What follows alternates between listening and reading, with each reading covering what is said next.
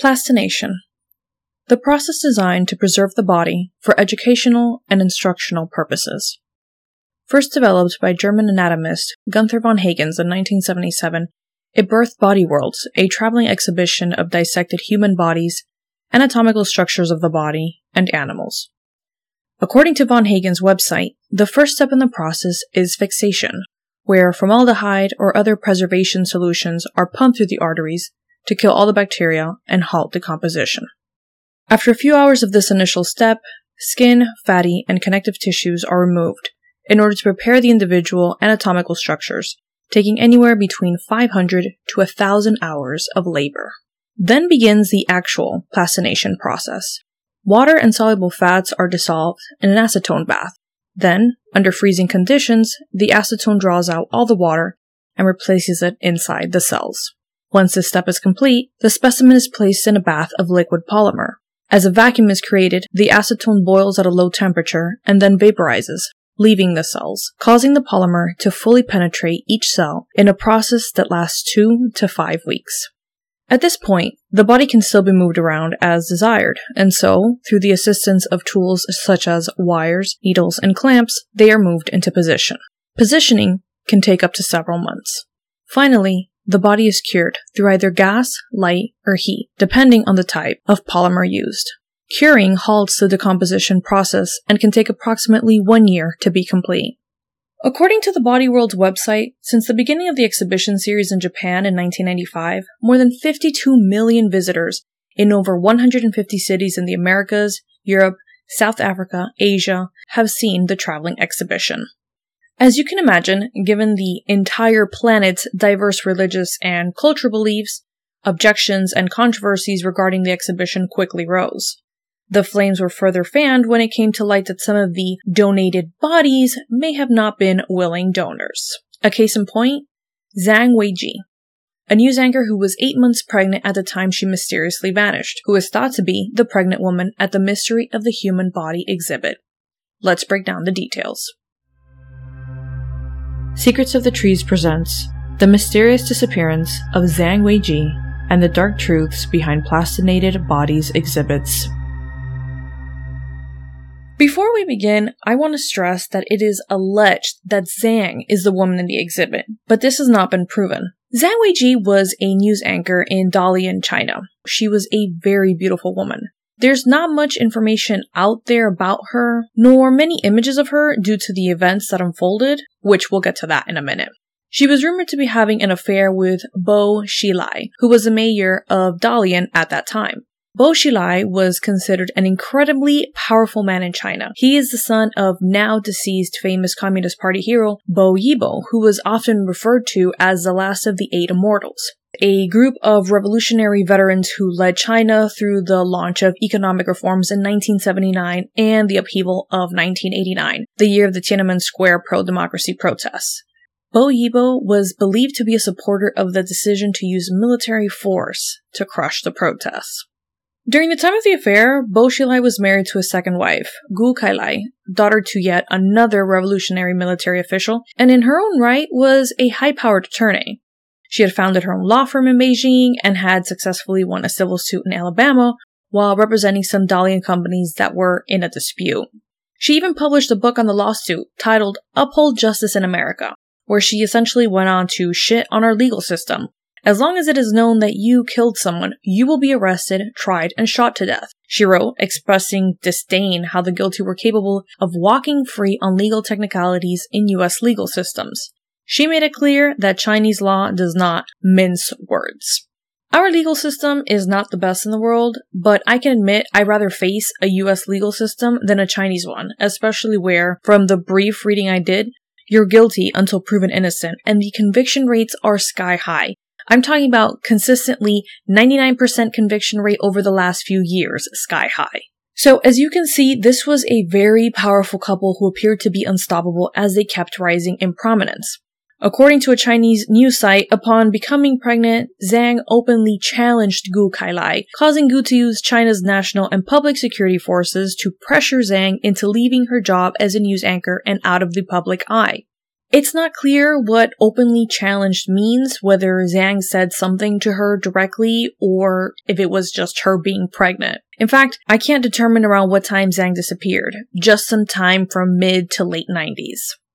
It didn't come to light that Bo was a womanizer until many years later, so maybe Gu knew of his affairs and perhaps had an agreement with him that so long as the other woman didn't get pregnant, he could do as he pleased. This is just wild, wild speculation, so please take this with a grain of salt. However, I did find several readings of how China's elite commonly have mistresses. It appears that after Gu began having security forces harass Zhang, Zhang began trying to raise awareness as to what Gu was doing to her before suffering a nervous breakdown. Then, Zhang was reportedly secretly detained by security forces in the Dalian Nanshan Hotel, where she proceeded to attempt suicide several times before finally disappearing into thin air. But she completely vanished, even from the internet. Information and images of Zhang are far and few in between. It's almost as if she never existed. So, how did the theory of Zhang being the pregnant woman at the Mystery of the Human Body exhibit begin? As it turns out, the bodies displayed by Body World were prepared by Von Hagen's plastination company in Dalian. The plastination company was set up in Dalian because China has lax laws regarding handling and distributing corpses, the Chinese news I found states that the company's standard procedures call for the facial characteristics of the bodies to be altered to prevent them from being identified. The website goes on to state that it is suggested that all the bodies used for the exhibit are said to be from Dalian, and that Von Hagens and Bo even have a special connection, as it could be possible Bo personally processed Von Hagen's permits and paperwork. This connection, of course, has been vehemently denied by Von Hagen's son. There were also rumors suggesting Bo had benefited financially from allowing prisoners to be executed so their organs could be harvested fresh for wealthy foreign patients awaiting transplants. In an interview, Von Hagens told a reporter that only bodies from Europeans and Americans who voluntarily consented to being plastinated were used, but also admitted having used bodies from China but stopped using them after learning they were probably executed prisoners.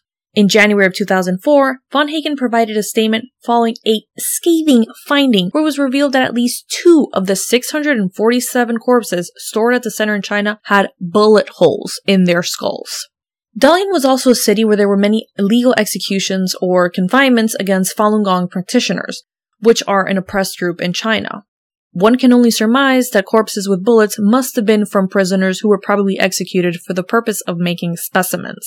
The suspicion that Zhang is the pregnant woman at the exhibit made it all the way to Von Hagen, claiming that the sample of the pregnant woman is the body of a Chinese woman who is close to my wife and was donated by a bereaved family. But he refused to provide the identity, thus fueling further controversy. To make matters worse, the skull shape and features of the exhibit's pregnant woman closely resembled Zhang's. The fetus in the woman's body was estimated to also have been about eight months pregnant, just like Zhang was at the time of her disappearance. A Korean show recently featured a segment on Zhang and did their own deep dive on what happened back then. They stated that the general manager of the human specimen factory in Dalian was no other than Gu. I don't understand Korean, so I was unable to verify their sources, and I'm not sure how a high powered attorney ends up becoming a manager of a corpse processing plant, but if that was the case, then she certainly could have dispersed of Zhang quietly. So why go through the trouble of plastinating and propping her and her unborn baby for the world to see? Maybe humiliation, maybe something to do with their cultural beliefs and body after death, maybe just because she felt like it, but wouldn't having Zhang set out for display invite gossip? Well, if this happened, Gu probably thought that she and Bo were untouchable. Plot twist. Bo and Gu were not completely untouchable. Fast forward to August 2012, where Gu was convicted of murdering British businessman Neil Heywood through the use of poison and was given a suspended death sentence, which was later commuted to life imprisonment.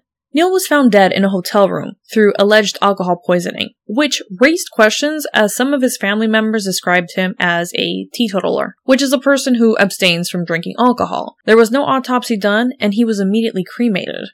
According to a Reuters anonymous source, police believe Gu asked Neil to move a large sum of money abroad and became angry when he demanded a larger than expected cut. She supposedly devised a plan to kill him after he threatened to expose her dealings, of course posing a risk to both Gu and the political ambitions of her husband. The information on this murder only came to light when a former ally to Bo Xilai and then police chief Wang Lijun fled to a nearby US consulate with the information. He had apparently attempted to use the finding of Gu's crime of poisoning Neil against Bo, extorting protection by Bo from whatever other illicit activities they partook in, but this backfired as he became their next target. Bo attempted to block investigations into Gu's crime, but failed and was ousted, falling from grace after being highly regarded and considered once a man of the people. Unfortunately, as we keep untangling this web, this story does not have a happy ending. When Gu began her trial, controversy erupted yet again as footage appeared to show a body double standing in her place. And, according to an article by Slate, which is an online magazine that covers politics and current affairs, China's rich and powerful can and do hire body doubles to stand in for them at court, in prison, and even substitute executions. This practice, called Ding Zui, has been at play in China since at least the mid 1600s. So even if Gu was sentenced to prison, it may not even be her serving her own sentence. As for Bo, I was not able to find rumors of him doing the same, though it's quite possible. I did find a small nugget of information from the South China Morning Post where, during trial, Bo told the court that Gu was pissed when she learned about an affair he had in the late 1990s, which caused her to move to Britain with their son. There was no mention of when she returned. Could this affair be the alleged affair with Zhang? Sadly, we will most likely never find out the truth about what happened to Zhang unless either Bo or Gu confess, if they really did take part in her disappearance. And if Bo and Gu are truly partaking in the practice of body doubles, they are also not facing justice for their actions. At least their public image appears to be ruined, and hopefully remains so. Now, you're probably thinking, well, what about DNA? Can we extract DNA from these plastinated cadavers and give those with missing family members in China some peace?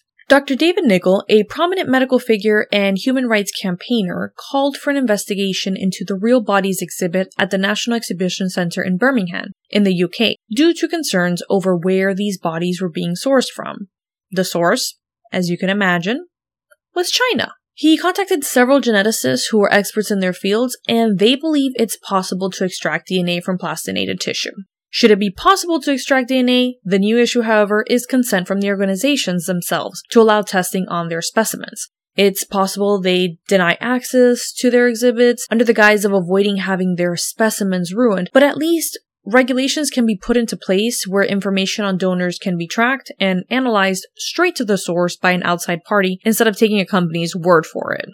With so many groups oppressed in China, such as the Uyghur Muslims and practitioners of Falun Gong, it's quite possible that DNA testing of plastinated bodies could essentially blow open the uncomfortable and barbaric topic of organ harvesting from prisoners of conscience, which are people who have been imprisoned for holding different religious, political, and other personal beliefs not tolerated by their own government. According to the Epoch Times, the National Exhibit Center in Birmingham claimed that their specimens were unclaimed bodies donated by the relevant authorities and were provided legally. Were never prisoners of any kind, showed no signs of trauma or injury, were free of infectious disease, and died of natural causes. However, they could not provide documentation to prove identities or consent of donating their bodies after death. I personally have never visited any kind of bodies exhibit, I did want to when I was younger, however, I never got the chance, and with all these revelations and controversies, I'm glad that I didn't. Throughout all my research, I found many comments of individuals with medical knowledge and backgrounds who visited these exhibits and felt conflicted about the information provided at the exhibit as to the specimen's alleged deaths and what they were looking at, meaning cause of death did not line up with how the body looked. A lot of the controversies that I read about were beliefs of life after death, handling the body after death, and certain poses. For example, one Body Worlds exhibit had a separate room depicting a male and female body having intercourse. For religious groups, the upset surrounding the exhibits was obviously far greater. One bishop said that the exhibits crossed the line from education and into the realm of entertainment, questionable art, and commercial showcases. A rabbi stated that religious traditions require a swift burial with dignity and care, and that Body World violates these traditions. Regardless of what your personal views are on how these individuals are posed or what happens after death, I simply want you to remember the individual behind the specimen. It's probable some were donated properly, but as we came to learn, some were not. Some probably weren't on their way to dying from natural causes. Some may have been imprisoned for their beliefs and killed for profit, and that should be the most alarming pressing controversy we all focus on.